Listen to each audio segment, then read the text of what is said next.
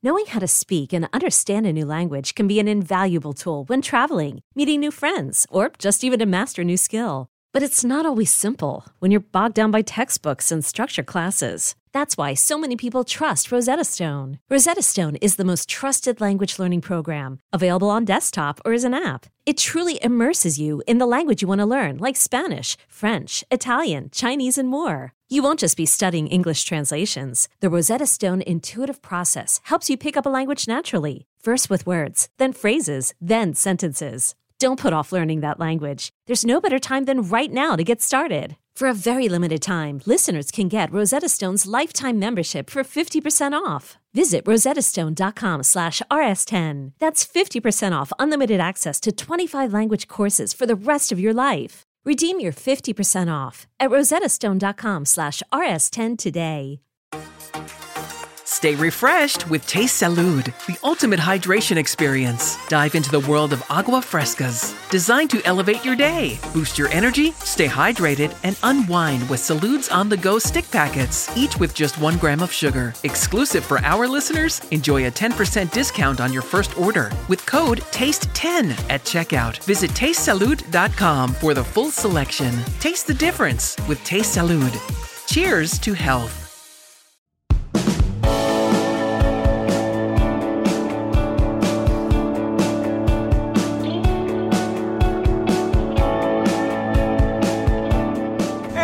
Kick is live. It is Thursday night, August 25th, the year of our Lord 2022. The countdown is over, the wait is over. And you know what gives me a warmth in my heart? We made it together. We are jam packed, high atop an anxious downtown Nashville, Tennessee. A lot of you have to wait until week one, but Nashville's team, Vanderbilt, they got a week zero game. I'm actually going to spend 45 or so seconds on that game at the end of the show. We're going to talk a little week zero, but I've got a lot to get to before then. Got a lot of quarterback intel. A lot of battles out there, if they have been decided, they have not publicly been decided. And so I'm going to try and separate what's illusion from what's a true down to the wire battle. And I'm going to go through about half a dozen programs for you in just a second. You know, the mood tracker is a staple of late kick.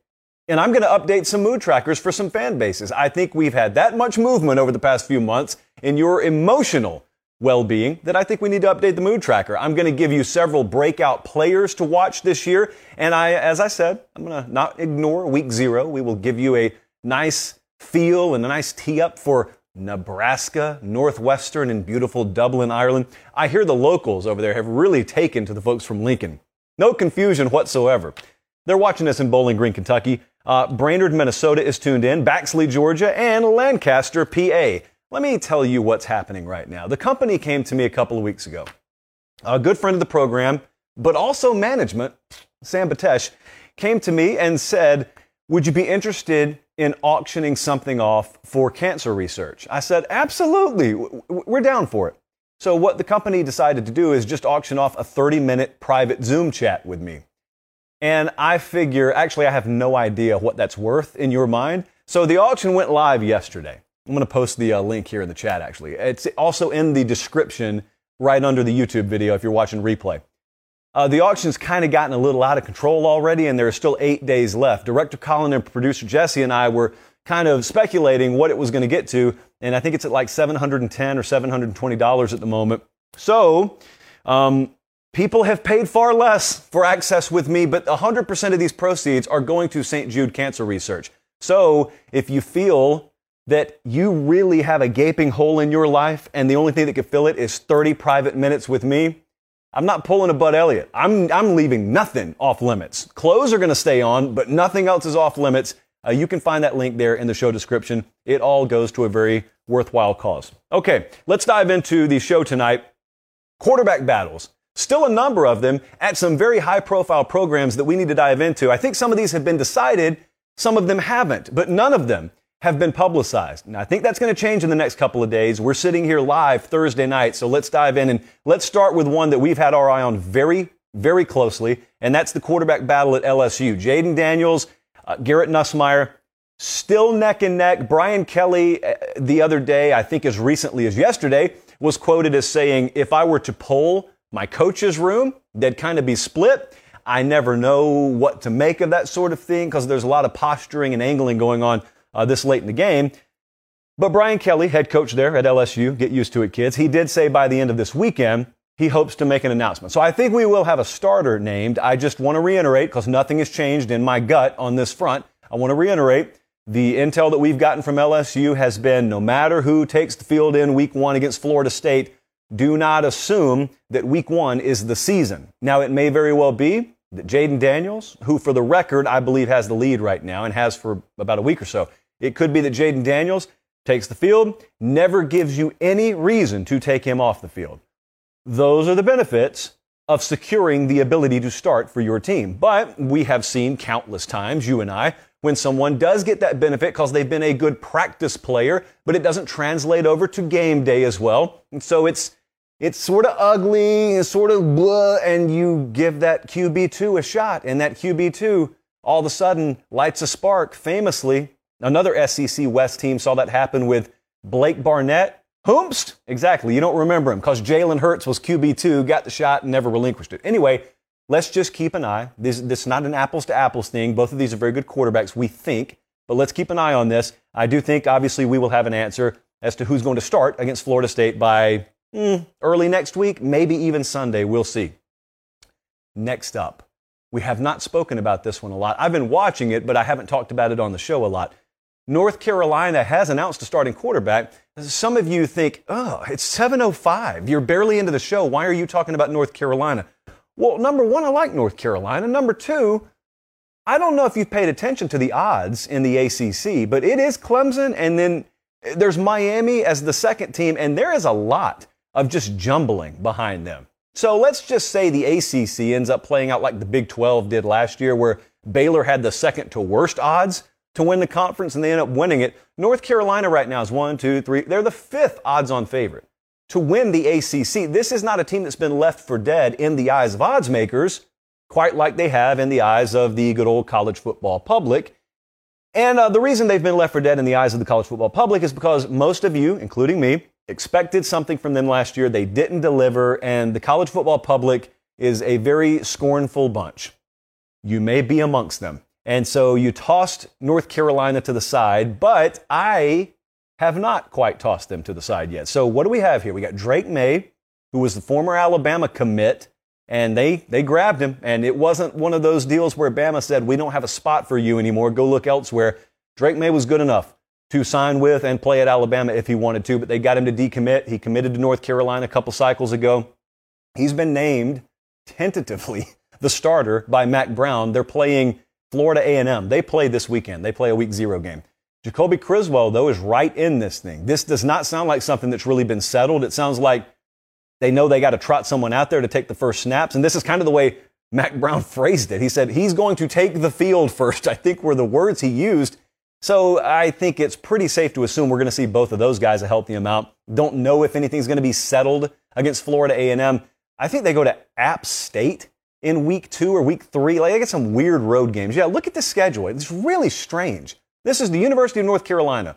They go to Appalachian State in week two. They go to Georgia State, formerly the Turner Field, home of the Atlanta Braves there. I'll, I'll drive by that place way, way later tonight, as it turns out. So, yeah, what in the world are they doing? You know what? I'm not here to question scheduling this deep into the summer. I'm just saying they got Notre Dame 924, Notre Dame comes into Chapel Hill. That's the first time most of you will probably watch North Carolina on national television. By then, I think we will know who the starting quarterback there is. At Auburn, seems that Late Kick may be headed to Auburn earlier this season than we thought, and it's probably not just going to be in the classical every given Saturday format. So, more on that later. But in the meantime, who are we going to see starting the quarterback there? Nothing's changed on, on our end. We feel like TJ Finley has been the leader in the clubhouse there for over a week. Let me, let me put it this way at least a week. TJ Finley's been the leader there. I talked to you last week, and I still feel the same way that Zach Calzada has not had that charge like I thought he would in fall. Doesn't mean it's over for him, but it means if he's going to make a move, it will probably have to occur during the season, and it gets infinitely harder because you're not just running fall camp structure anymore. You're game prepping week in and week out. So crazier things have happened. Uh, point being, Looks like maybe Robbie Ashford, the Oregon transfer, would be the number two there if they played a game today, and they do play one next week. Now we have talked many, many times about Auburn's schedule. They are one of these teams. A and M's another one where they don't dive in immediately against top 25 competition, so they can afford for this quarterback battle, if it if it does, to spill over into the season. You play Mercer, you play San Jose State. That Penn State game in week three, that's when you need things figured out. I've got a similar feeling with Auburn as I do with that LSU quarterback battle.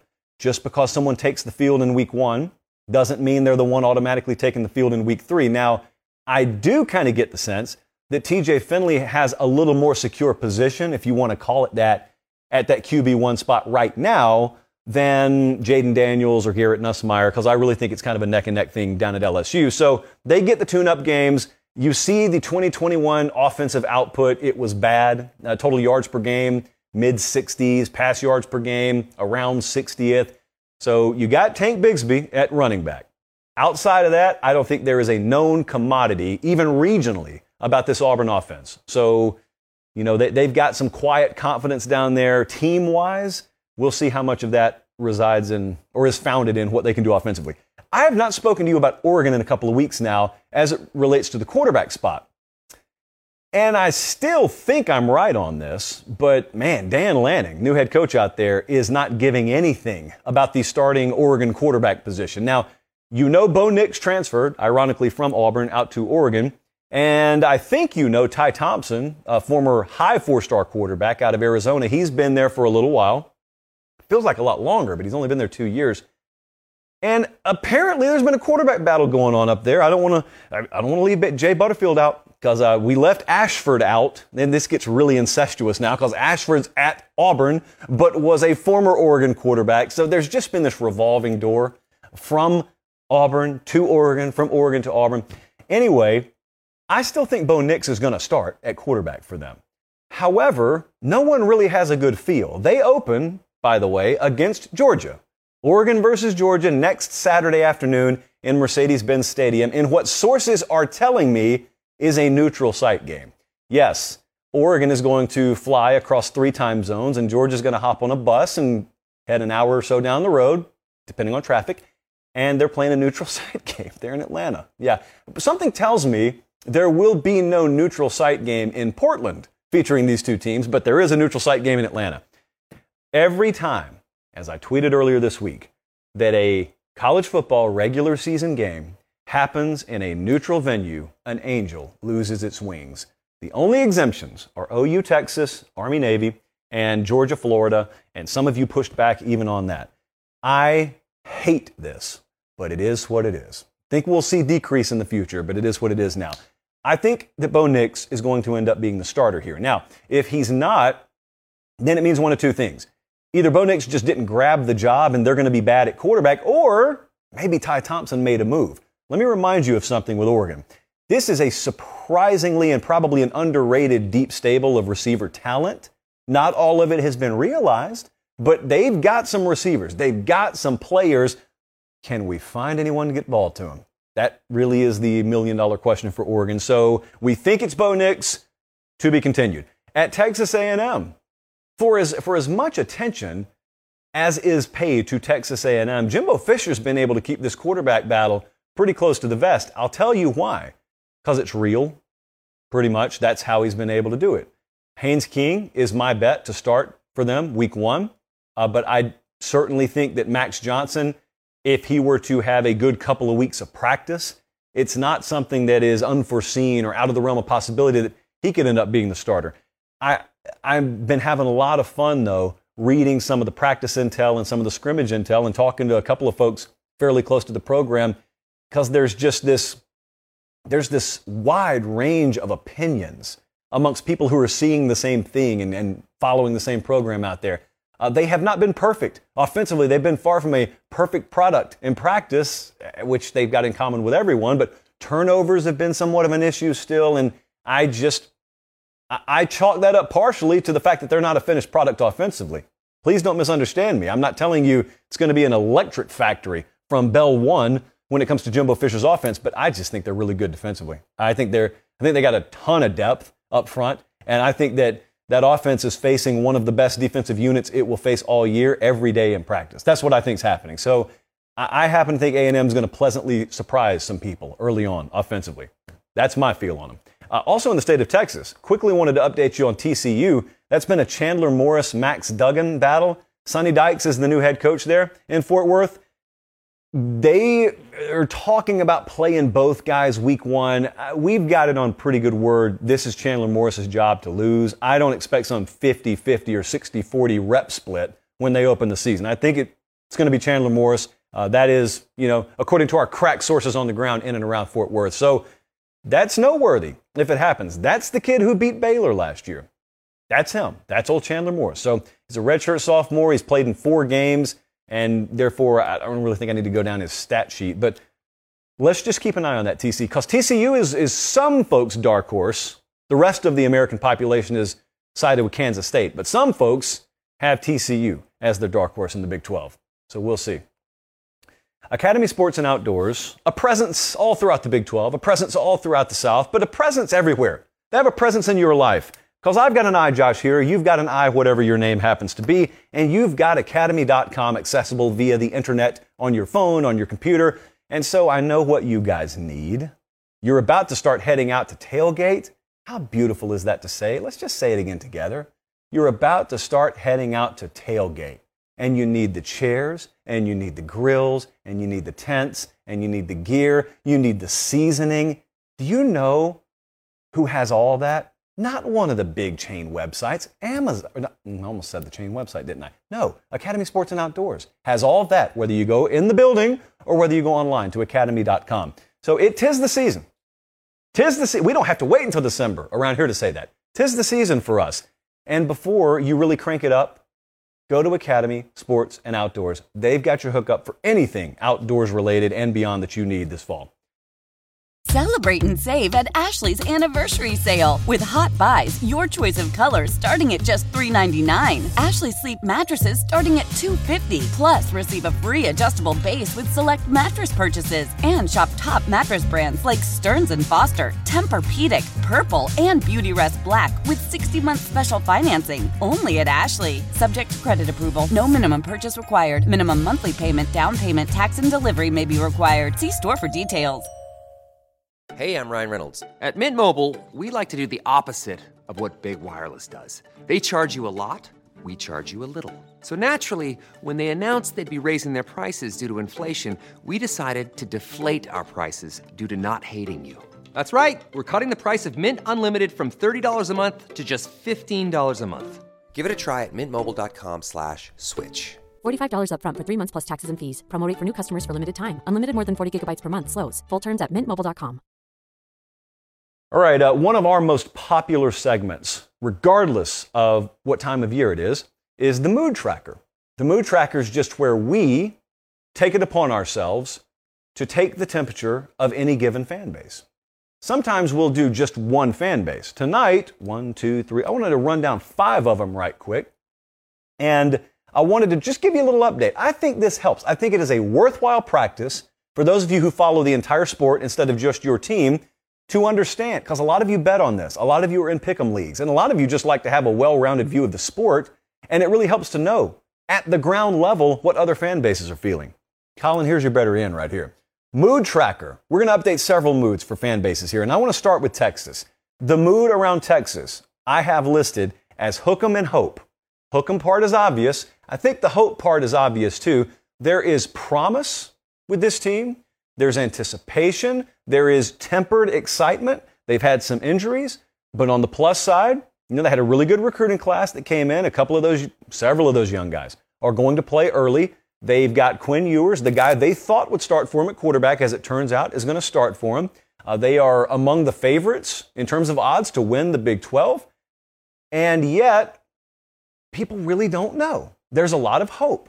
You know, I think at this point, Texas fans are just, they're locked in, and whatever bad news they hear, you know, whatever bad whispers they hear, whatever injury concerns they have, it's too late. Like you're already headed down the ramp now. So it's just for better or for worse, white knuckle it, hold on tight, hook 'em, and hope. Now, what I think is going to be interesting, as you see their over under win total on the screen here, is over under 8.5. Uh, that's down from nine a couple of weeks ago. I think the injuries finally got noticed nationally. I think that the most interesting part about Texas to me is there's going to be a lot of attention out of the gate because they play Bama in week two. And then I wonder what the attention is going to turn to because that's not when they dive into conference play. They don't start conference play until the last week of September, and then it's just nonstop conference play. And last year, it was sort of a tale of two halves in games. They started getting leads, and then they squandered lead after lead after lead, and they had a really bad losing streak to close out the year last year. They didn't make a bowl game. So I wonder what progress is viewed as this year. Well, what if they win eight games? Well, the under hit, but they won eight games. We've got them winning eight for the record. That's what the model has. So at Texas, you could win the Big 12. You could just fall flat on your face and not make a bowl game again. I don't think that's likely, but it's in the worst case scenario realm. But I think it's just hook 'em and hope at this point. And then you also hope you continue to recruit line of scrimmage talent the way that you did in this last cycle so that in the future you don't have to worry about being so perilously thin at such key positions. What about Tennessee? The Tennessee Volunteers mood heading into 2022. And how often have we longed to say this on the show, uh, but been shot down by HR? In Hooker, we trust. Singular, of course. It is the name of the starting quarterback there at the University of Tennessee. They'll, they'll go as far as he takes them. Now, it's refreshing that we can finally say that, and we can write a starting name in pen, not pencil, at the quarterback position at Tennessee because you remember, you guys remember the last several years when it wasn't so easy. So it's nice to come into a season where we've got the quarterback position answered, figured out. So the only thing that can derail that is injury. And we don't talk about such things on this show. So outside of Hendon Hooker, how do we get over this eight win total?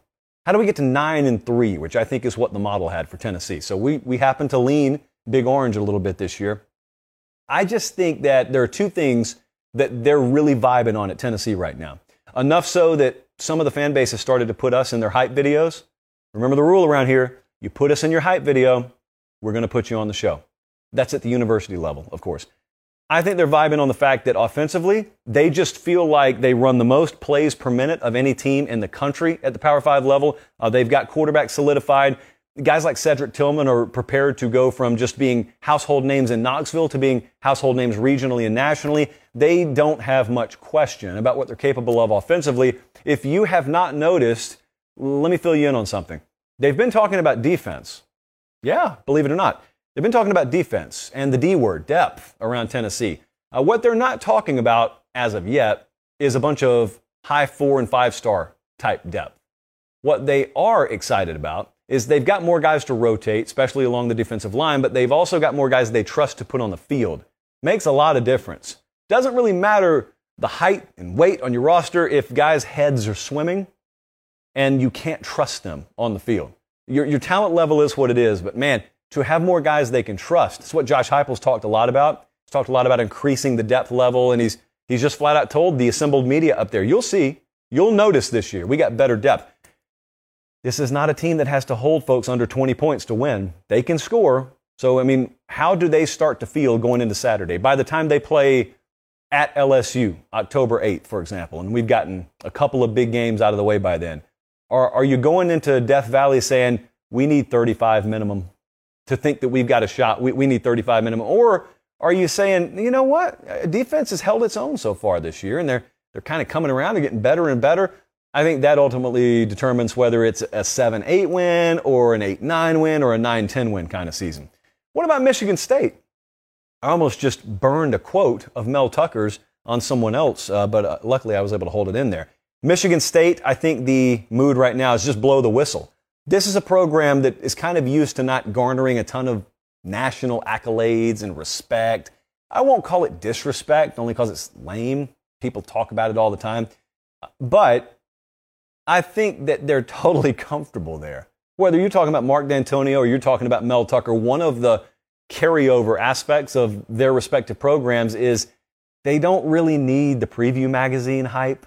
They don't really need to be leading every national show. They know what they have. Their most exciting time is when we finally start playing. See, some of your teams out there, whether you know it or not, have already enjoyed every bit of shine they're going to get.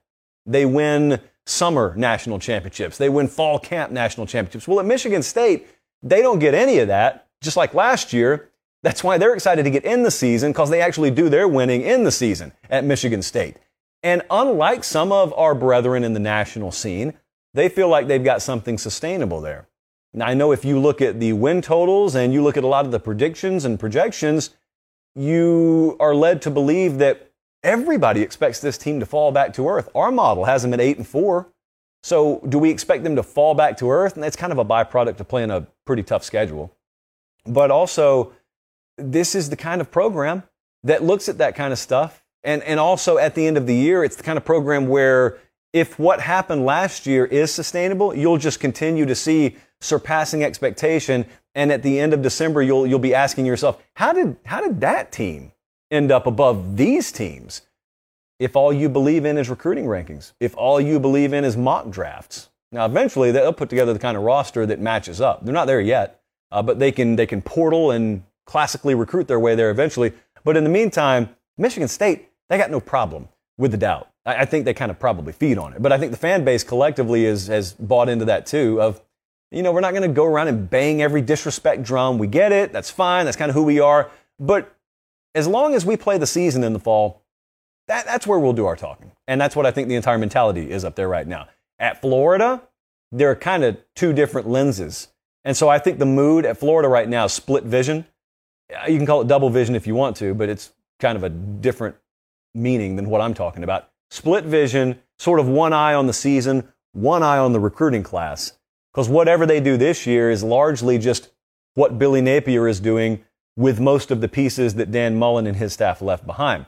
But that's not what has you excited about the future if you're a Florida fan. What has you excited is after a little bit of sputtering at the beginning of this recruiting cycle, all of a sudden they've come on and they're putting together a class that may end up finishing inside the top 10. That's where it's hovering right now. Uh, we've talked about that a lot on this show, so this is not a Florida recruiting segment, but that's how the fan base feels. You know, the fan base is looking at this year, and it, you don't take a year off at Florida. Florida fans want to win every year, but they also kind of look at this season, and as long as things don't just fall off the rails, the over under seven, for example, as long as we're not five and seven or something like that, as long as we have a good, respectable product on the field that doesn't torpedo our recruiting class, we're fine because there's going to be a but at the end of the season. No matter if you're a seven win team, you got seven wins, but look at what we've got coming in. But look at what this staff could potentially do selling this vision and transfer portal. So I think that they fully realize, no, nah, we can't be laying an egg this year. And they got enough, especially starting 22 talent, to not do that. This is probably the team in the SEC that can't afford massive amounts of injuries. But look at how they start. Utah and Kentucky, two of the most veteran staffs in America, two of the most hard nosed teams in their respective conferences. It's going to be tough. Those are tough draws right out of the gate. Those are winnable. Those are losable. And then they go to Tennessee in week four. And by that point, that, that'll be kind of phase one. And then phase two is the LSU, Georgia, A&M, South Carolina stretch. So there are two real big sort of phases for Florida this year. I think they'll be an evolving team too, by the way. I, unless you just tell me they got too much injury to overcome, I think you'll see a fair amount of progression week over week and then month over month with them this year. But make no mistake, one eye is on the season. But with that fan base, you got another eye that's focused on that recruiting class. I want to stay in the state of Florida and I want to finish with Miami. Miami, Miami's got kind of a now and later mood about the program now, which sort of blends with the Florida feel. Now, we knew we were going to be saying this about Miami. Because the day Mario Cristobal came in, folks started talking recruiting way more than they even talked about this year.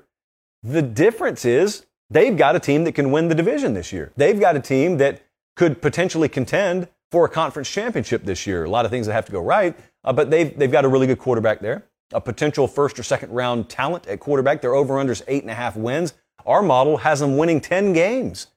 You know, so it could be a special year down there. So that's the now. You know, th- this is not a program, this is not a fan base that's looking around and saying, we got our new staff, let's give them a couple of years to rebuild, and then we'll be right there. Uh uh-uh. uh Nor should you feel that way. They've got good enough talent. They, they were not a bad team last year. Well, let me rephrase. They weren't a good enough team last year. It wasn't a bad roster last year. It's not a bad roster now. This thing, they're favored. You guys realize this? They're favored to win the division. If odds were to just play out as is, they would play for the conference championship game in year one under Mario Cristobal. So I, uh, I've told you, Obviously excited to see Tyler Van Dyke at quarterback. Really excited to see young guys like Nyjalik Kelly and a lot of that freshman class come on uh, defensively, especially in the front. Think their pass rush will probably keep them in games and give them the ability to win turnover battles and thus swing some games. They go to A&M in week three. I wonder who'll have the quarterback edge that day. Home field matters there, but factoring that in, I wonder. But outside of that, look at the sort of the core of Miami's schedule. You stop me when you see the insurmountable hurdle here. Middle Tennessee, North Carolina, at Virginia Tech, Duke, at Virginia, FSU, at Georgia Tech. It's the last two games of the season that are the meat of their schedule. You've long since figured your team out by this point. At Clemson, November 19, and Pitt at home. I can't stress enough how important it is that Miami doesn't have to go to Pitt. There is so much nodding of the head in South Florida at me saying that right now. So we'll see. Even if they start fast and they're, they're a story most of the year and then they, they taper off at the end of the year and they end up missing out on the conference title game, if that happens, it happens. But uh, there's obviously a ton of upside. Everyone's excited around Miami about the future of the recruiting classes, but it's not just we're investing in the future. It's a let's go ahead and win now, and then we'll also win in the future. Speaking of the state of Florida, they're watching us in Jacksonville, Florida, but also Jacksonville, Alabama. How many of you out there, by the way, have fallen for the trap of thinking that Jacksonville State is in Jacksonville, Florida? I think a lot of you. I, I used to fall for it, and I grew up next to Alabama. So, no, it's in Jacksonville, Alabama. Uh, San Marcos, Texas, is tuned in. Laurel, Mississippi, done some storm chasing in Laurel, tuned in. Do me a favor, if you will, because producer Jesse is violently shaking the teleprompter in front of me. You know what I'm asking. Like the video. We're at 381 right now. We've got more than triple that tuned in. So just click the little thumbs up button. And that's it. Thank you in advance. If nothing else, shut Jesse up. I need to address a question that was sent to us earlier today. So here's Director Colin teeing up the question. Lisa wanted to know who are some breakout players I should be watching. I got some for you. I, truthfully, I meant to do this two weeks ago, and we got bombarded. I, I don't remember what news broke, but I didn't get to it. So, you know what this means paper pop time. These are going to be some big time players this year. Mazi Smith is one that I need you to know. Michigan fans know him because he started for him last year, but because of bigger names along the defensive front, you probably didn't hear his name a lot. He's a defensive tackle for Michigan. What's everyone talking about with Michigan right now? You know the answer to this. It's who they lost. And therefore, if you're not picking them to do anything special this year, it's because of who they lost. And my whole theory this time of year is I only want to hear you tell me who a team lost if you're going to tell me who they have. This guy, Michigan, has. And he started for him last year, tests off the charts. When you talk to folks around Michigan and ask them who are the most impressive physical specimens on this team, it doesn't take too long before they start talking about Mr. Smith here. He played 14 games last season, had 37 total tackles. He is great versus the run, but if you also look at some of the advanced numbers, he has one of the best get offs and therefore one of the best pass rush presences of anyone in his position in America. He is poised to break out this year uh, for Michigan defensively. And if I'm right, and they're right there in the playoff mix towards the end of the year, and you're trying to figure out how did they replace Aidan Hutchinson? How did they replace? Well, it's probably not because they put another first round edge rusher out there. It's probably because in the aggregate, they made up that production with guys like Mazi Smith. What about Jared Ivey? Talked about him a couple of months ago. I need to reiterate because the season's about to start. Jared Ivey is a defensive end was at Georgia Tech. Now he's at Ole Miss. It's an under the radar pickup because everyone's focused on the quarterback situation with Jackson Dart there at Ole Miss, but this is a big pickup for them defensively. Ole Miss surprisingly deep along the defensive front. I don't think people associate them with that. He played 13 games. He started 13 games over two years for Georgia Tech. He listen to Lane Kiffin talk about him. You can tell they know what they have. They they prefer the rest of the nation not to know, but he's got elite height, weight, pass rush combo. And I told you, NFL scouts, you know, as they make their way around the SEC, they'll talk about guys. Well, the NFL scouts around the South are talking about Zach Evans and they're talking about Jared Ivey. Those are the Ole Miss guys they're talking about. So he can play anywhere they really need him to along the defensive line. And they're not a guy, or he's not a guy they're going to have to ride every snap.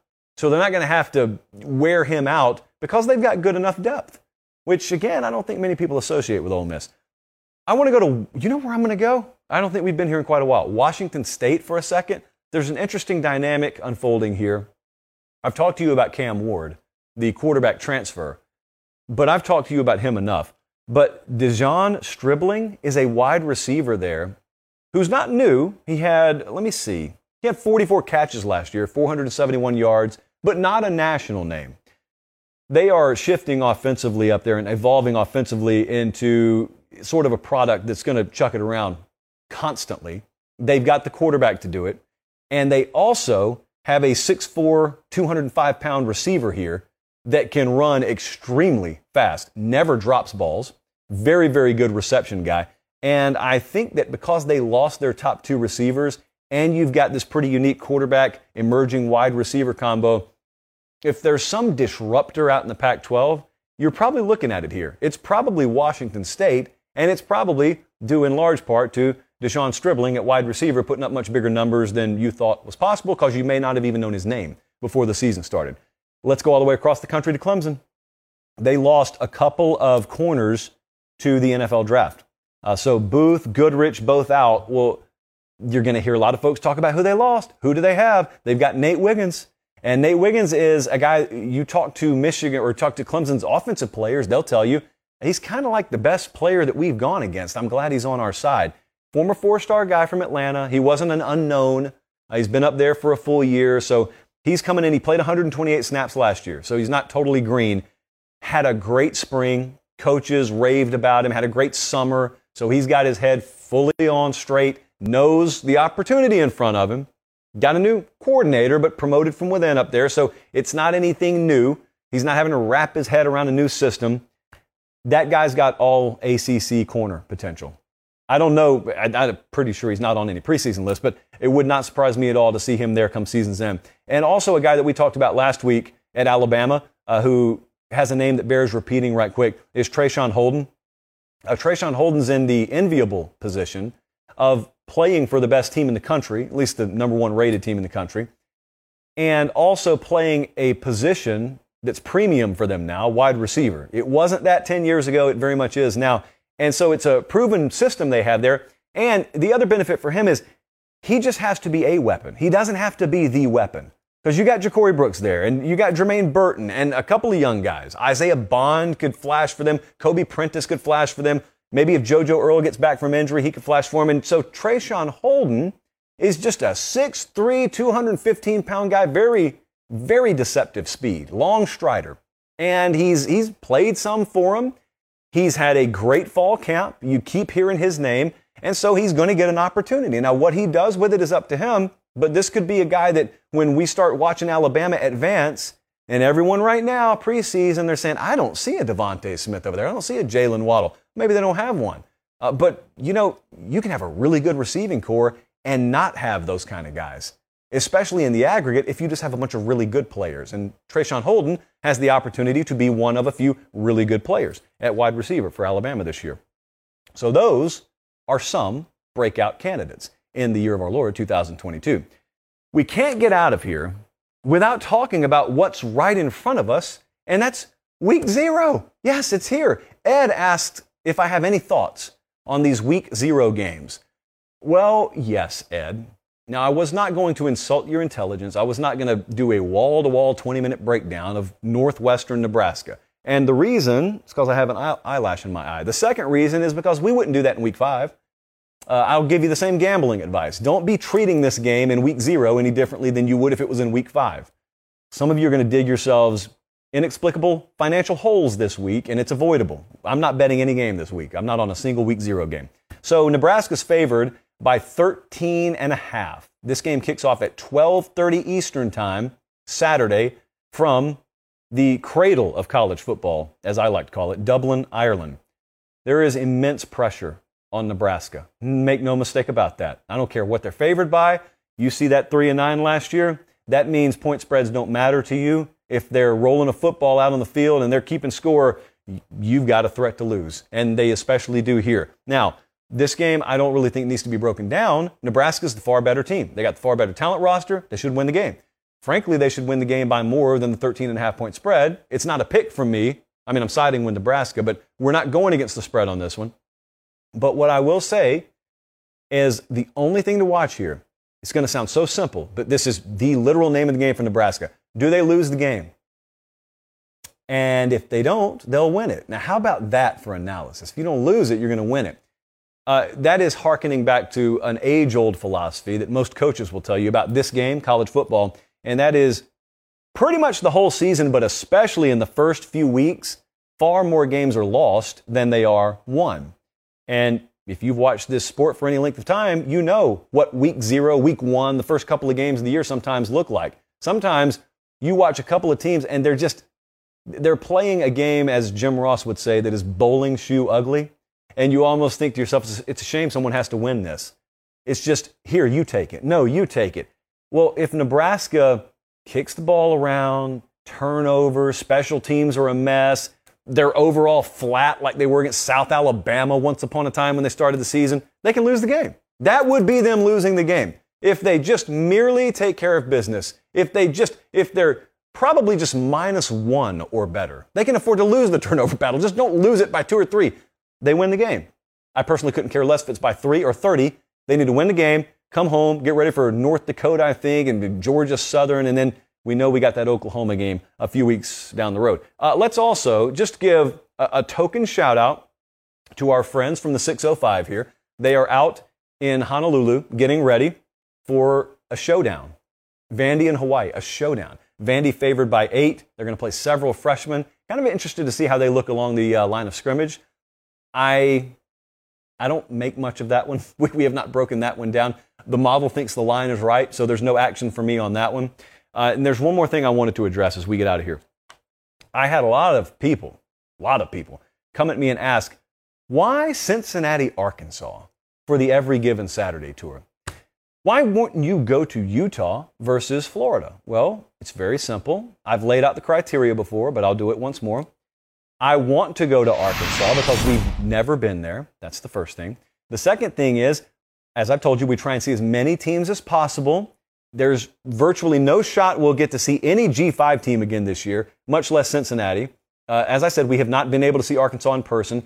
If you'll look at Florida's schedule, if Florida is good and they start winning, there are several dates, several down the road, where we'll probably have an opportunity to see Florida. Likewise, if Utah goes in there and wins, then Utah sets themselves up to have the inside track to hosting USC in a few weeks, undefeated. Therefore, we could get to Salt Lake City and why not go to Ohio State Notre Dame? Because we think Ohio State is going to handle Notre Dame. That's why. And there are several more opportunities to see the Buckeyes. I, I don't see a scenario where we don't see Ohio State in person. And if Notre Dame were to pull the upset, I don't see a scenario where we don't see them in person. So that is why. I think I gave you like 14 reasons. That is why. A quick reminder boom, quick reminder next week's weird. It always is. So Thursday night, we will not have a show. We'll, we'll be here Sunday, we'll be here Tuesday. I'm going to head to Fayetteville early to do some stuff up in Northwest Arkansas. But Thursday night, remember, Penn State and Purdue kickoff. We got the backyard brawl. Pitt in West Virginia, I think, is a 6 o'clock Eastern time kickoff or thereabouts. So we're not going to go heads up against actual college football. We're here to talk about it when it's not happening. So we're not going to make you choose. We wouldn't do that to you. So everything will be bumped up. Our Sunday show, for example, the next show we do, we'll do full week one predictions. And then our Tuesday show will be like our normal Thursday shows will. So that's a little modified schedule next week. And then, of course, the Sunday night show's got to be a little bit earlier because you got a Sunday night game. So, anyway, week one is always wobbly, and then we'll be back on track from week two and beyond. Appreciate you guys so much. Make sure you like the video on the way out and subscribe not only to the channel, but also to the podcast if you haven't already. For producer Jesse, for director Colin, I'm Josh Pate. It's here, it's here, it's here. So happy to have our friend college football back. Until Sunday night, take care, enjoy the games, and God bless.